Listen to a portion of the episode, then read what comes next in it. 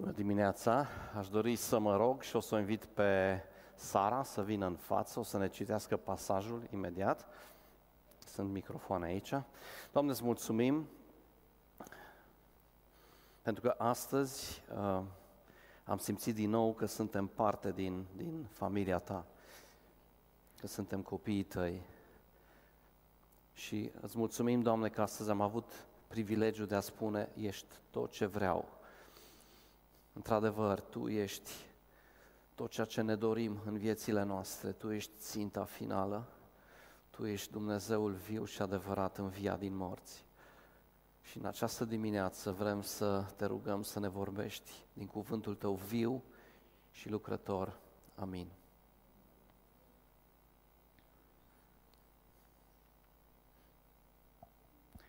Pasajul este din Iosua, capitolul 1, de la 1 la 9. După moartea lui Moise, robul Domnul a zis lui Iosua, fiul lui Nun, slujitorul lui Moise, robul meu, Moise, a murit acum. Scoală-te, treci Iordanul acesta, tu și poporul acesta și intrați în țara pe care o dau copiilor lui Israel. Orice loc care îl va călca talpa piciorului vostru, vi-l dau, cum a spus lui Moise.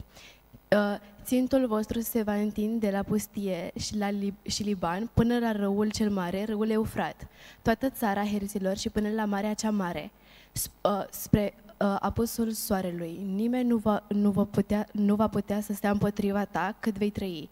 Eu voi fi cu tine, cum a fost cu Moise, nu te voi lăsa și nu te voi părăsi.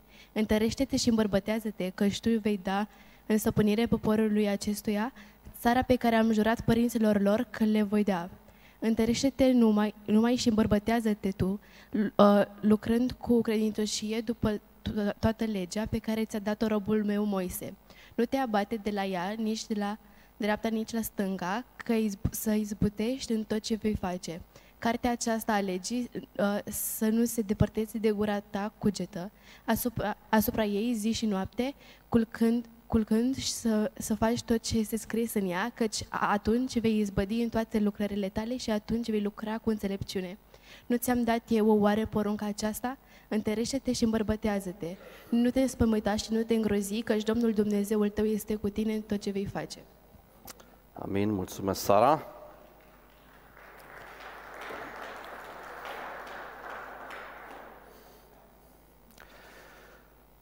Este un pasaj foarte, foarte frumos, se aude bine, da? Este un pasaj, cred că, foarte relevant pentru noi ca biserică în această perioadă. Citim aici o carte istorică, este vorba despre cartea Iosua. Pentru cei care poate nu sunteți așa de familiarizați cu cuvântul lui Dumnezeu, avem cărți istorice, avem istoria lui Israel, începând de la creație, Avram, Moise, David și așa mai departe. Avem cărți istorice, de asemenea în Vechiul Testament avem cărți care sunt poetice, care trebuie interpretate ca atare, și avem cărți profetice. Astăzi ne vom uita la un pasaj istoric, la ceva ce s-a întâmplat cu adevărat în Israel în acea perioadă, aproximativ 1400 înainte de Hristos, 1405 mai exact. Este un sezon nou pentru poporul Israel.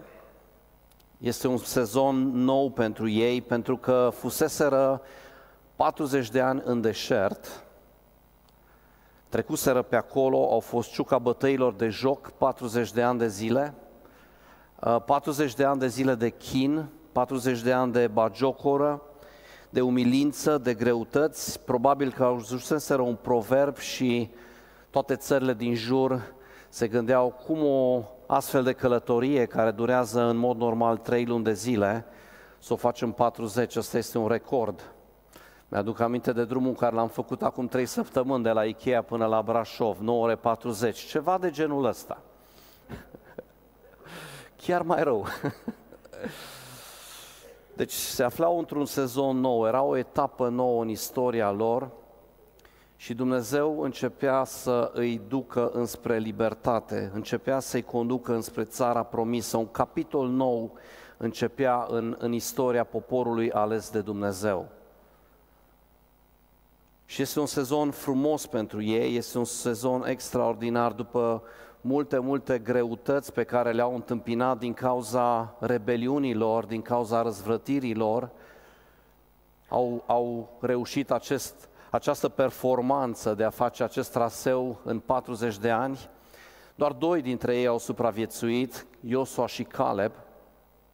Din toată generația care a ieșit, plină de speranță, plină de dorință de a vedea țara promisă, toți au murit în pustiu.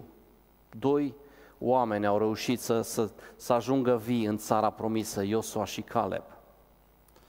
Este pe de o parte o relatare tristă, pe de altă parte este una de speranță. Cartea Iosua este o carte a speranței. Este cartea care vorbește despre faptul că Dumnezeu promite lucruri și atunci când El promite ceva, El este capabil să împlinească acele lucruri. Lui nu-i trebuie 30 de ani, El nu are nevoie de 40 de ani. El este capabil să împlinească lucrurile mult mai repede. Și o să vedem cât de importantă este și colaborarea noastră cu acest Dumnezeu viu și adevărat. Dumnezeu a spus stop și urmau să intre în țara promisă. Vreau să vă spun un lucru de care sunt foarte încântat. Am povestit la rugăciune miercuri despre acest lucru, despre această minune care s-a întâmplat în viața mea și de care sunt foarte bucuros că am reușit să o trăiesc eu ca persoană, pentru că ani de zile, dacă țineți minte, la rugăciune ne-am rugat să avem o clădire. Și acum suntem în această clădire. Acest lucru este un lucru istoric. Dacă s-a scris o carte, probabil și acest lucru ar fi menționat. Dumnezeu ne-a adus într-o clădire nouă. Dumnezeu răspunde la rugăciuni. Dumnezeu răspunde la rugăciuni. Astăzi stăm aici pentru că Dumnezeu ne-a ascultat rugăciunile. De asemenea, ne-am rugat ani de zile pentru bisericile din Brașov. Ani de zile ne-am rugat și câteodată vii la rugăciune și sunt 14 persoane, câteodată suntem 40 și te gândești, Doamne, suntem atât de puțini, oare ne vei asculta rugăciunile? Și vreau să-i felicit în mod special pe cei care vin regulat la rugăciune și vreau să vă încurajez și să vă spun că Dumnezeu este un Dumnezeu care răspunde la rugăciunile noastre. Toate rugăciunile care sunt după voia Lui, Dumnezeu are plăcerea și bucuria să le răspundă. Și săptămâna aceasta am avut privilegiu cu Adi împreună să participăm la o întâlnire cu păstorii. Știți că trebuia să organizăm o conferință cu niște americani. Anul trecut am organizat o conferință cu niște americani împreună cu alte două biserici, doar două biserici din Brașov. Și anul acesta trebuia să o organizăm din nou și este în agenda noastră, ați văzut-o în flyerul pe care l-ați primit. Din păcate, cei din America nu mai pot veni. Și am putea fi un pic dezamăgiți, dar pe de altă parte am o veste atât de bună. Ne-am întâlnit cu păstorii și am discutat și cumva fiecare călca, cum se zice pe românește, ca pe ouă și multe întrebări și foarte puține răspunsuri. Și cineva din grup a zis, haideți să lăsăm orgolile deoparte, haideți să vedem ce putem face împreună. Suntem foarte puțini în Brașov, suntem sub 1% sau 1% creștini și suntem și dezbinați. Haideți să facem o diferență. Și în această săptămână Dumnezeu ne-a răspuns la rugăciune. A fost prima oară în istoria bisericilor din Brașov, din câte știu eu, sunt de 33 de ani creștin în acest oraș și n-am auzit să se întâmple așa ceva. Toți păstorii au zis, vrem să organizăm o conferință împreună.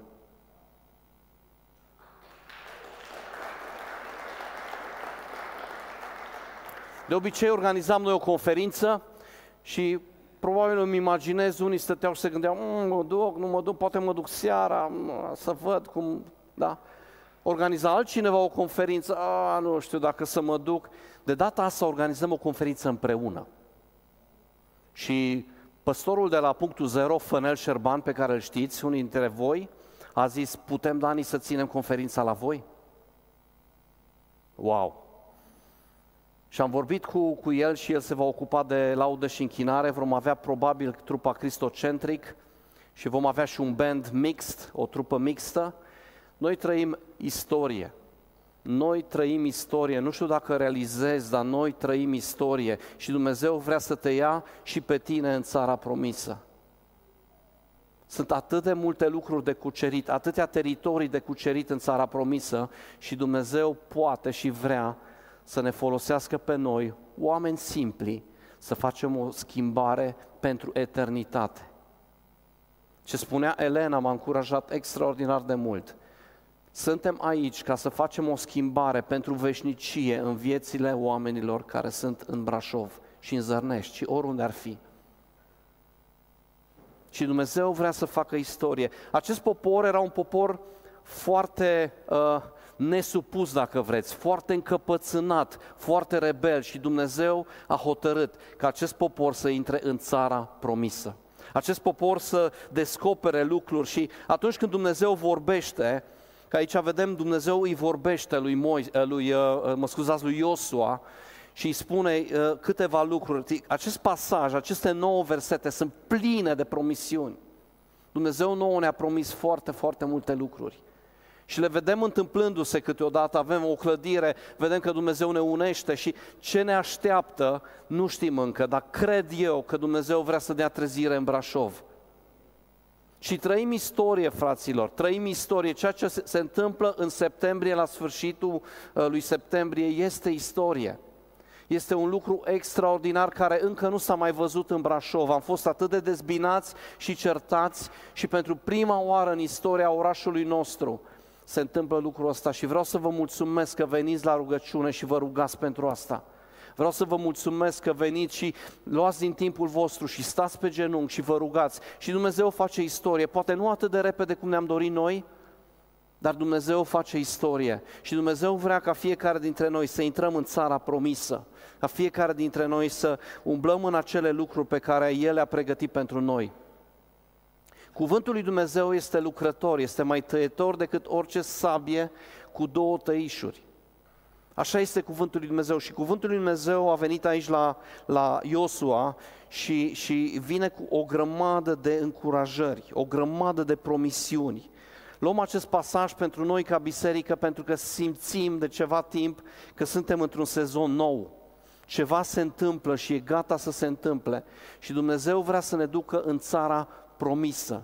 Am mers foarte mult la deal, dacă vreți, și am simțit cum e să urci cumva și cred că Dumnezeu vrea să ne conducă ușor, ușor spre vale și cred că Dumnezeu a pregătit multe binecuvântări în vale.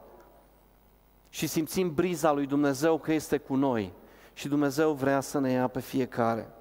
Spune cuvântul lui Dumnezeu, pentru că atunci când El vorbește, cumva parcă adrenalina se manifestă în corpul nostru, Dumnezeu dă speranță și Dumnezeu cred că schimbă ceva în noi și Dumnezeu ne vorbește și ne-a vorbit la începutul anului că este timpul să alergăm altfel.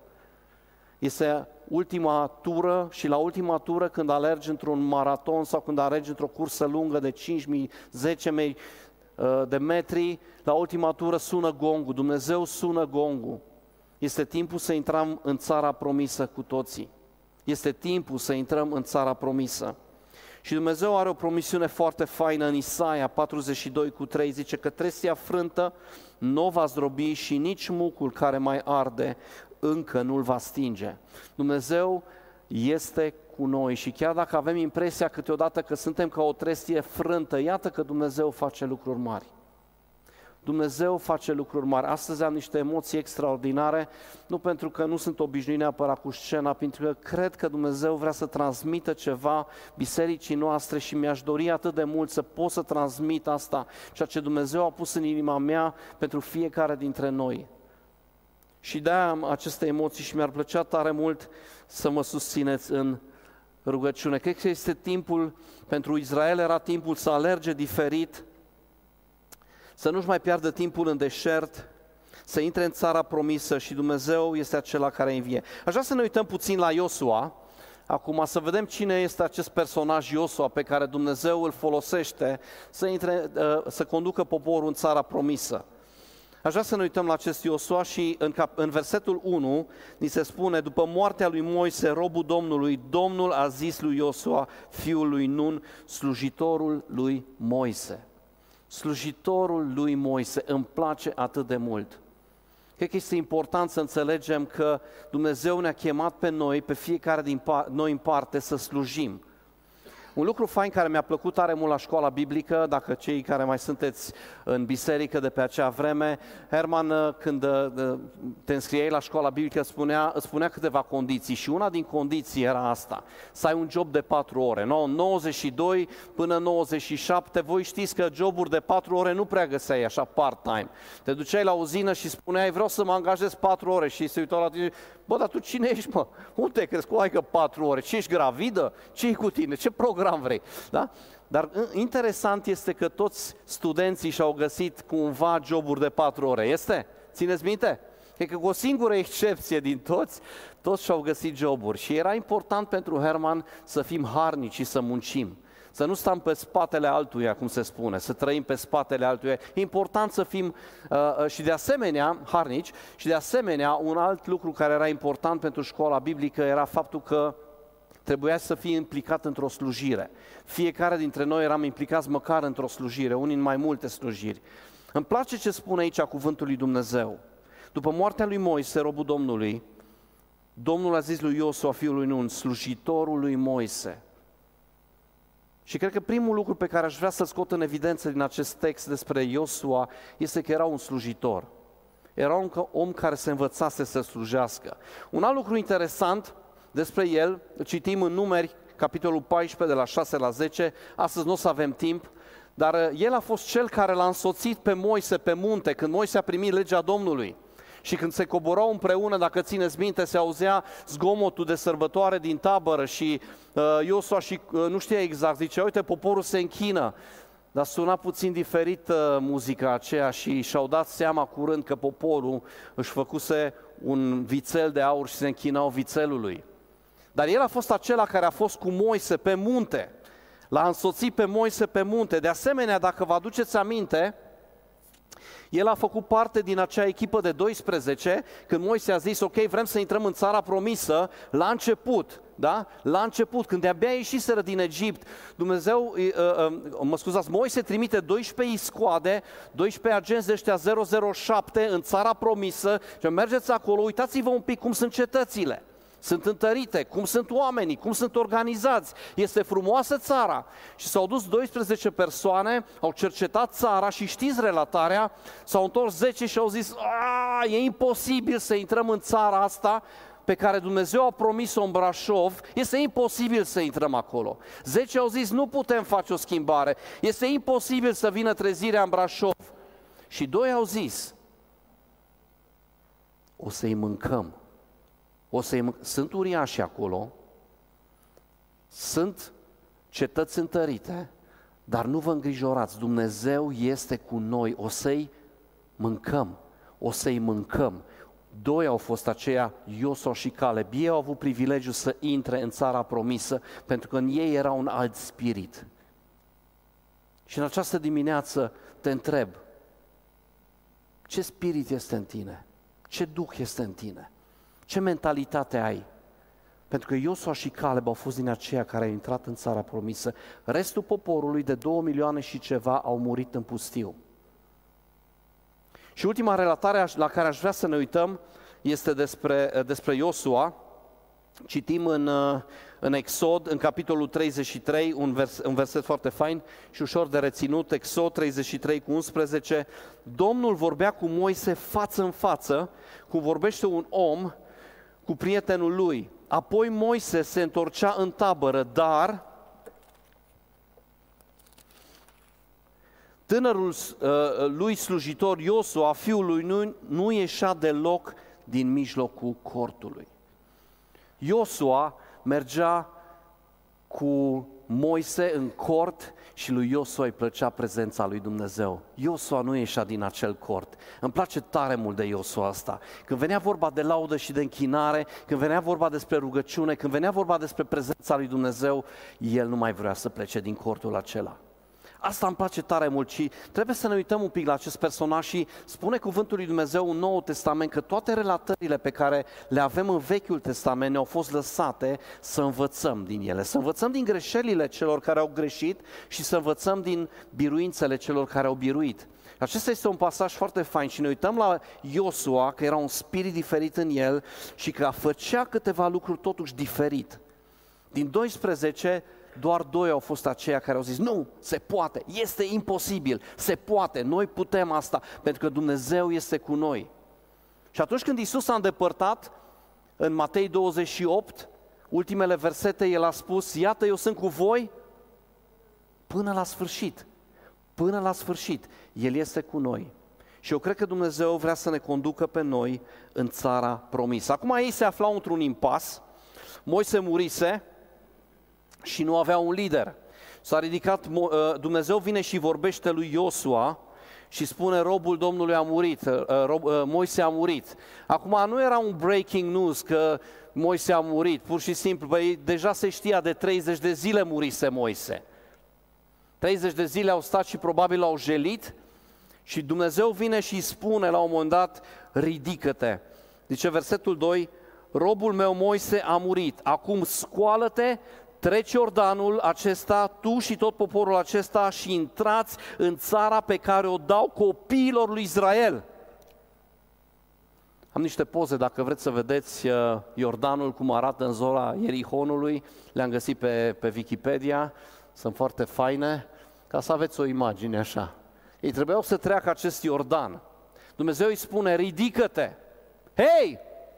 Iosua, ridică-te! Ajunge, gata, 30 de zile au trecut. Moise a murit, ridică-te! Treceți Iordanul. Faceți ceva! Nu mai stați în loc! Ridică-te! Ce stai acolo?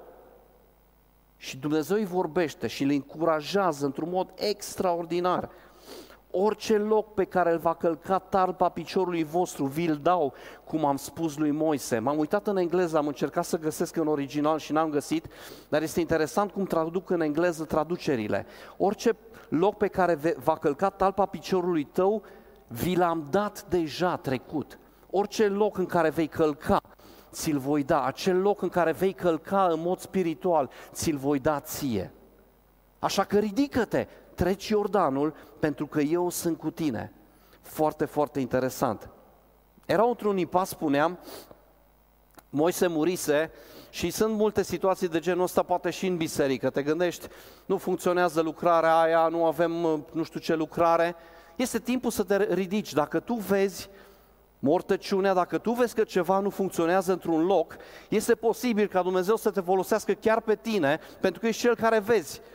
Nu știu dacă realizezi, sunt unii care nu văd lucrurile și nu pentru că, nu știu, nu sunt înțelepți sau poate văd alte lucruri pe care tu nu le vezi, dar dacă sunt lucruri pe care tu le vezi în biserică, care pot fi făcute, care trebuiesc să fie făcute, s-ar putea să fii tu răspunsul. Exact cum Iosua era răspunsul lui Dumnezeu în acest pasaj.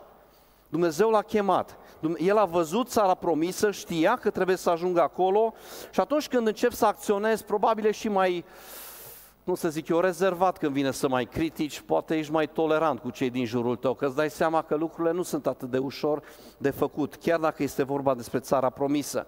Dar sunt foarte, foarte multe promisiuni aici în cuvântul lui Dumnezeu pentru Iosua și pentru poporul lui Dumnezeu. Spune aici așa, spre exemplu, ținutul vostru se va întinde la pustia Liban până la râul cel mare, râul Eufrat și așa mai departe. În versetul 5, nimeni nu va putea sta împotriva ta, eu voi fi cu tine. Versetul 5, nu te voi lăsa, nici nu te voi părăsi. Versetul 6, căci tu vei da în stăpânirea poporului acestuia țara pe care am jurat părinților lor că le voi da. Versetul 8, cugetă la cuvântul lui Dumnezeu, atunci vei izbândi în toate lucrările tale și atunci vei lucra cu înțelepciune, căci Domnul Dumnezeu este cu tine în tot ce vei face, nu te teme, eu sunt cu tine. Sunt o grămadă de promisiuni pe care Dumnezeu le face lui Iosua și ne le face nouă în acest sezon nou. Ne aflăm într-un sezon nou, nu știu dacă îl simțiți. Este un sezon nou și e un sezon bun. E un sezon de favor din partea lui Dumnezeu. Haleluia! Măcar Adi spune haleluia! Așa este. Cred că sunteți încântați. Este mai așa, contemplativ. Dar este un sezon nou. Este un sezon nou. Este o etapă nouă. Ceea ce se întâmplă pe plan spiritual în Brașov este fantastic. Eu cred că este doar începutul. Ascultați-mă, vom sta aici peste un an de zile, poate, sau peste câteva luni de zile, sau peste câțiva ani, ne vom uita înapoi și vom spune, wow, ăla într-adevăr a fost doar începutul. Ăla într-adevăr a fost doar începutul. Visez la biserici pline care se roagă pe genunchi, visez ca fiecare biserică să crească cel puțin de 10 ori, ca acest 1% să ajungă 10% în Brașov, amin? Sau 15%, sau 20%, visez la stadioane pline, visez la întâlniri de tineri care să le facem împreună cu sutele și să impactăm tineretul din Brașov, visez la lucruri de genul ăsta, sunt lucruri care Dumnezeu ni le poate da. Și te gândești, da, poate sunt lucruri ușoare care le putem organiza noi. Nu le putem organiza. Ne-am chinuit 30 de ani să le organizăm și nu ne-a ieșit. Este favorul lui Dumnezeu. Este favorul lui Dumnezeu, este o etapă nouă, este un nou capitol. Și promisiunea asta din versetul 2 îmi place foarte mult. Zice așa la sfârșit, partea a doua zice, pe care o dau copiilor lui Israel. O să mă întorc la acest verset, dar vreau să spun doar atât că atunci când vine vorba despre promisiunile lui Dumnezeu, nu este vorba numai despre tine. Este vorba despre generațiile care urmează să vină. Și o să revin la asta, o să las acum. Mi-am adus aminte în timp ce mă pregăteam de ce a spus Ștefan cel Mare în Barbu Ștefănescu de la Vrancea, spunea în Apus de Soare, Moldova n-a fost a strămoșilor mei, n-a fost a mea, nu este a voastră, ci a urmașilor voștri și a urmașilor voștri. La unii v-am adus aminte de școală acum, îmi cer scuze. Este adevărat, Dumnezeu nu ne dă țara asta doar pentru noi, o dă pentru copiilor noștri și ceea ce facem noi astăzi contează. Ceea ce facem noi astăzi contează enorm.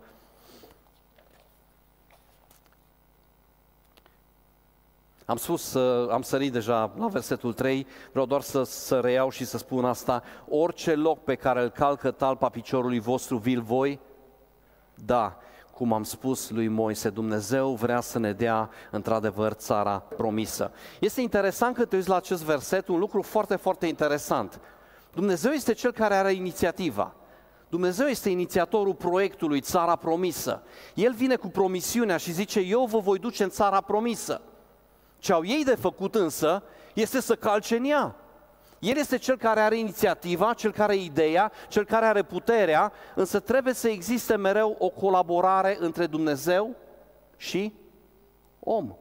Este evident acest lucru. El este cel care a pregătit binecuvântările în Țara Promisă, decizia a fost luată deja de Dumnezeu, e ca și când țara se deschide în fața noastră, sunt multe teritorii, multe binecuvântări, ele sunt deja acolo și doar să intrăm în țară și să le culegem, asta trebuie să facem.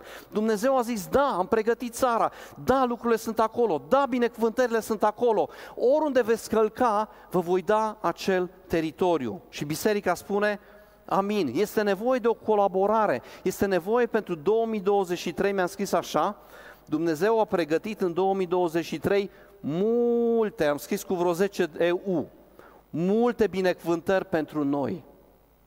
Multe binecuvântări pentru noi. Pe unele nici nu le vedem, de unele o să aflăm numai în cer, dar Dumnezeu a pregătit multe binecuvântări pentru Centrul Creștin Brașov. Este vorba de un parteneriat, este vorba de o colaborare în acest sezon nou. Este vorba despre ceea ce Dumnezeu îți vorbește și tu spui, da, Doamne, asta este țara promisă, în ea vreau să calc, în ea vreau să merg, în ea vreau să umblu. Sunt câteva obstacole și cu asta o să închei, doar 4, poate altele în altă predică, sunt 4 obstacole care le văd posibile în această intrare a noastră în țara promisă și anume, ar fi putut să spună foarte ușor Iosua, eu nu sunt la fel de bun ca Moise, corect? Cine se compară cu Moise? A? Stătea față în față, vorbea cu Dumnezeu cum vorbește un om cu prietenul lui. Eu nu sunt Moise, bineînțeles că nu ești Moise. Eu nu sunt Adi Aldea, foarte bine. Lasă-l pe Adi Aldea să fie Adi Aldea și lasă-l pe Mihai să fie Mihai și pe Lăcră să fie Lăcră. Nu ești Moise? Super, foarte bine. Ești cine ești. Ești cine ești și ești în Hristos. Moise Gândiți-vă doar la chestia asta la care m-am gândit. Moise a adus legea. Ai vrea tu să fii cunoscut ca cel care aduce legea? Iosu a adus țara promisă. Moise s-a descurcat destul de bine. A făcut minune, a despărțit marea, da? A făcut multe minuni în fața lui Faraon. Dar dacă te uiți în Biblie, nici Iosu nu s-a descurcat foarte prost. Sincer. Și ei au trecut Iordanul pe uscat. Iosua s-a rugat și 24 de ore soarele a stat în loc. Sau pământul nu s-a mai învârtit, da? Nu știm exact, da? Așa au perceput-o eu, că soarele a stat în loc. 24 de ore. Ar trebui să venim pe la rugăciune să vedem. Poate reușim și noi o performanță de genul ăsta. Băi, eu cred că s-a descurcat destul de bine omul ăsta. A cucerit Erihonul. A avut el probleme cu Aiu după aia, dar a cucerit Erihonul. A cucerit teritorii vaste. Eu cred că el s-a descurcat bine. Dar eu nu sunt Moise. Așa e, nu ești Moise. Și nici nu o să fii Moise. Și nici nu trebuie să fii Moise. Fii Iosua. Fii cine ești tu. Trebuie să vedem acest lucru, că este foarte, foarte important. Al doilea obstacol, adică ne comparăm în esență, ne comparăm. Al doilea obstacol ar putea să fie indiferența sau egoismul nostru firesc. Este un sezon foarte complicat și aici nu fac aluzie la nimeni, zic doar ceea ce am observat în general, da? E un sezon foarte complicat acum, suntem cu credite, e foarte, foarte greu. Copiii cresc acum, afacerea a luat amploare, dar exact cum mi-am imaginat, am visat, deci merge treaba strună, îmi construiesc casa și arată mai bine decât am visat vreodată. Lucrările merg foarte, foarte bine și chiar vin la biserică o dată din 4 duminici și mă implic undeva în biserică. Cred că comoditatea poate fi un obstacol. Sunteți de acord cu mine? Ok? Haideți să fim atenți aici și cred că putem să fim atenți. Deci ne comparăm, câteodată suntem comozi, da? Pentru că nu este vorba de noi, spuneam, este vorba despre 2 milioane sau aproape 3 milioane de oameni pe care Iosua i-a condus în țara promisă. Nu era vorba despre el. Dacă el nu și-a asuma această responsabilitate, suferea un popor întreg. De multe ori luăm decizii și nu ne gândim că ele pot afecta copiii noștri. Păi cum merge copilul tău? E ok. Și nepotul? Aoleu, a luat o raznă de tot. De ce? Păi de ce s-a întâmplat asta? Păi nu știu, dar am avut țara de cucerit și n-am cucerit-o. Am avut lucruri de făcut și nu le-am făcut. Și am semănat prost și acum recoltează nepoții mei. Este foarte important să realizăm acest lucru, că această indiferență poate afecta generațiile care urmează. Au un efect direct asupra lor, sau poate indirect câteodată. Materialismul, hedonismul ăsta firesc, știi cum sunt copiii acum, trebuie să-i înțelegem, știi? Nimeni nu-i mai ceartă. Acum e liniște acolo în spate. Sunt acaparați de valorile astea, hipnotizați de jocuri. Ce să faci? Na, i-a vrăjit materialismul ăsta. Nu, fă ceva. Fă ceva, ridică-te. Ridică-te și fă ceva, ok? Hai să lăsăm atunci comparațiile, să lăsăm egoismul la o parte. Al treilea obstacol ar putea să fie amânarea și ăsta mi se pare foarte interesant. Pentru că e un lucru pe care nu l-am văzut niciodată în text și nici nu aveam cum să-l văd. În versetul 4 le este descris teritoriul care va fi al lor. Dacă îl întrebăm pe Dan Vartic, probabil știe câți kilometri pătrați are România. 238.000 aproape, da? Foarte bine, Dan, mulțumesc mult, așa este. Dan este o enciclopedie, să știți, pe 2 picioare. 240.000 de kilometri. Teritoriul care este descris aici în versetul 4, aveți idee ce suprafață are? Da, nu știe. Asta nu știe, Dan. Deci 240.000 România. 480.000, dublu cât România. 480.000. O țară de 2 ori cât România. Te uiți la Israel acum? Știți cât a avut teritoriul pe vremea lui David și pe vremea lui Solomon, teritoriul Israel, care a fost atunci, în acea perioadă de glorie, cel mai mare teritoriu pe care l-a avut Israel vreodată? Dan? Nu, ok.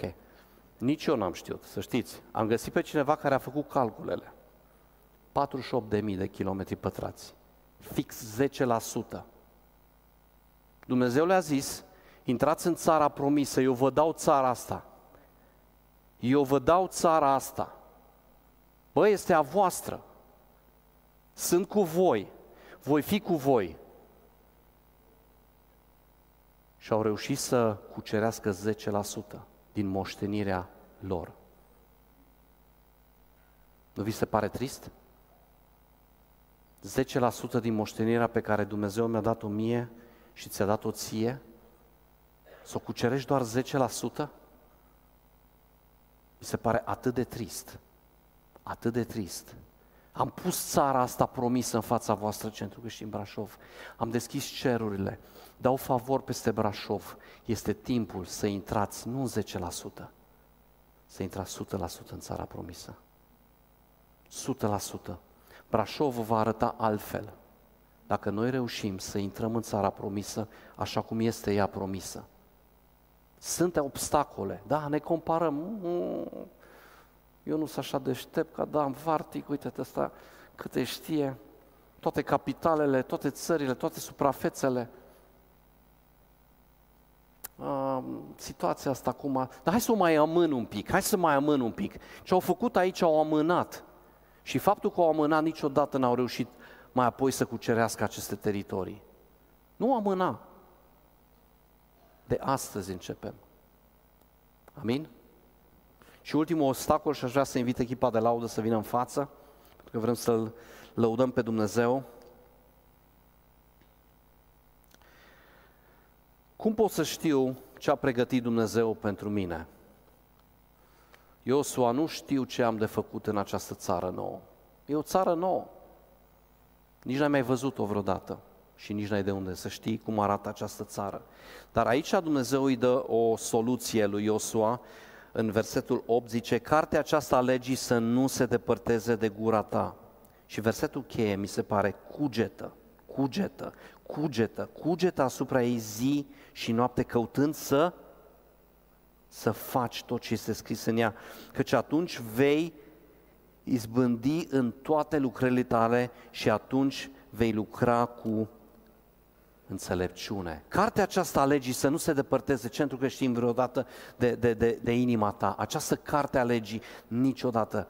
Îmi bucur atât de mult, fac o mică paranteză, că am început cu tinerii să citim Biblia și sunt atât de mulți care postează, sau mă rog, destul de mulți care postează în fiecare zi, mi-a plăcut versetul ăsta, acum suntem în Romani, capitolul 5 astăzi, aveți lecții pentru astăzi, cei care încă n-ați apucat. Cartea aceasta a legii să nu se îndepărteze niciodată. De ce?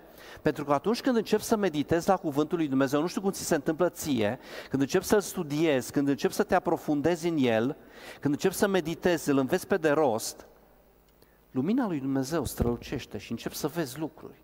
Wow! N-am știut că eu sunt în Hristos, n-am știut lucrul ăsta, fii atent ce am descoperit. Încep să te luminezi, meditezi, apoi te luminezi.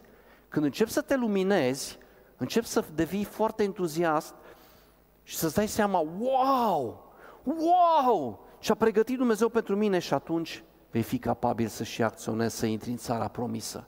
De aceea atât de important este să medităm asupra cuvântului lui Dumnezeu și Dumnezeu ne va da lumină. Dumnezeu ne va da lumină și vom ști unde vor trebui să călcăm. Unde va călca talpa piciorului tău, îți voi da acel teritoriu. Și aș vrea să te încurajez în această dimineață să calci altfel când te duci la școală, să calci altfel când te duci la jobul tău, să calci altfel știind, conștient fiind, eu aici calc și sunt reprezentantul lui Dumnezeu. Eu sunt liderul spiritual, poate nu mai e niciun creștin acolo. Tu, dacă nu e niciun creștin în firma ta, tu ești autoritatea spirituală, dacă vrei. Tu ești acela care poate aduce lumina, nu este altcineva, tu ești acela și calcă conștient când mergi la școală, calcă conștient în firma ta, la locul tău de muncă, oriunde te duci, calcă conștient că Dumnezeu vrea să-ți dea acel teritoriu în această perioadă. Cred că favorul lui Dumnezeu va veni peste noi toți și ceea ce a spus Elena se va răspândi în toată biserica și oamenii vor spune, vreau să-L cunosc pe Dumnezeu, îmi place ce-mi spui despre Dumnezeu, n-am cunoscut lucrurile astea, rețea. Eram stat de vorbă cu vecinul meu. Oamenii sunt destul de deschiși, dar este nevoie de puterea lui Dumnezeu și este nevoie de oameni ca Iosua, care spună, eu calc și acolo unde calc eu, Dumnezeu îmi va da acel teritoriu. Amin?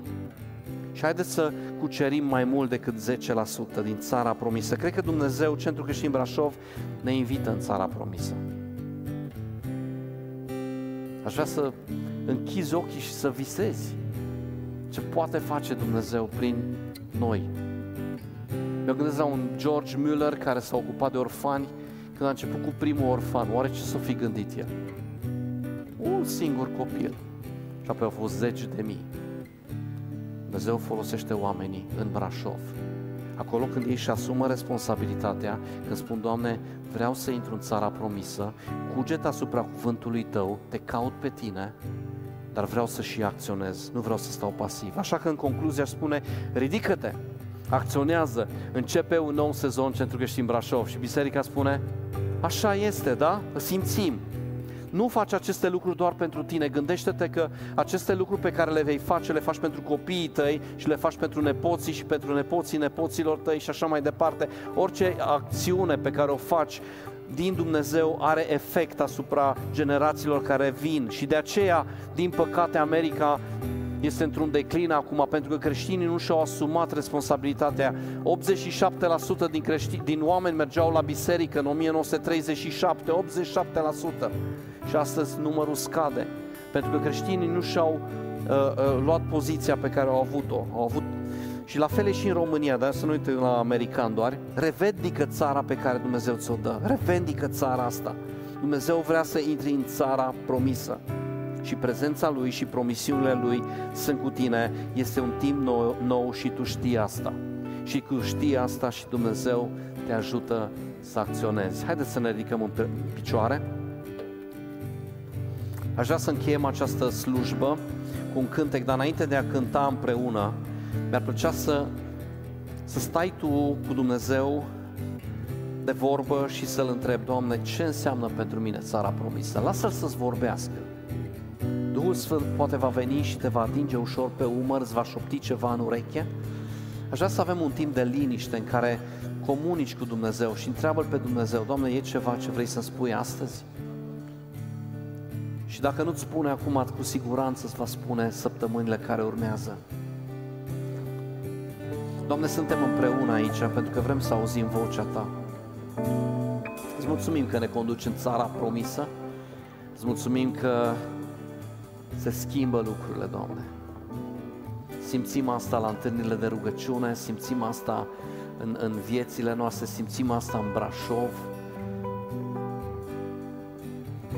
Nu este un lucru mic. Doamne, aș vrea să Te rog să ne vorbești la fiecare individual.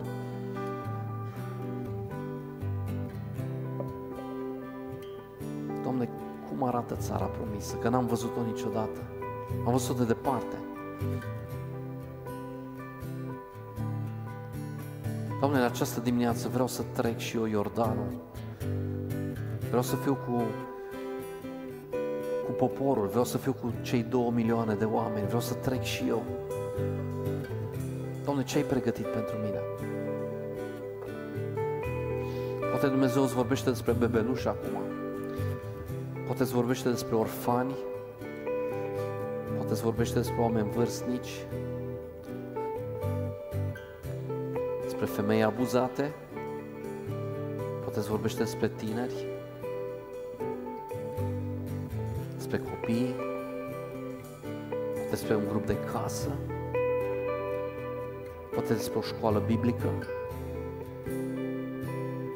poate despre un Europa Tour. Lasă-L pe Dumnezeu să-ți vorbească. Poate despre echipa de laudă, poate despre faptul că trebuie să înveți la un instrument și să fii serios, să studieze într-un mod serios.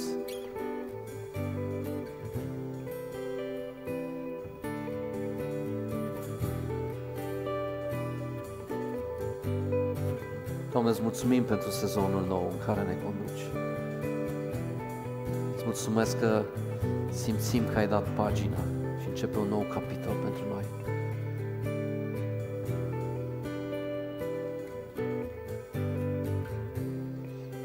Împreună spunem: Doamne, suntem aici, la dispoziția Ta.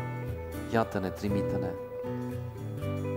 Peste 10 ani, poate să ne uităm înapoi și să spunem: Doamne, ai schimbat radical Brașovul. Prin decizia mea de atunci, acea decizie mică. Doamne, mă rog să ridici oamenii Tăi. Îți mulțumesc că fiecare dintre noi este chemat să fie un erou pentru Tine.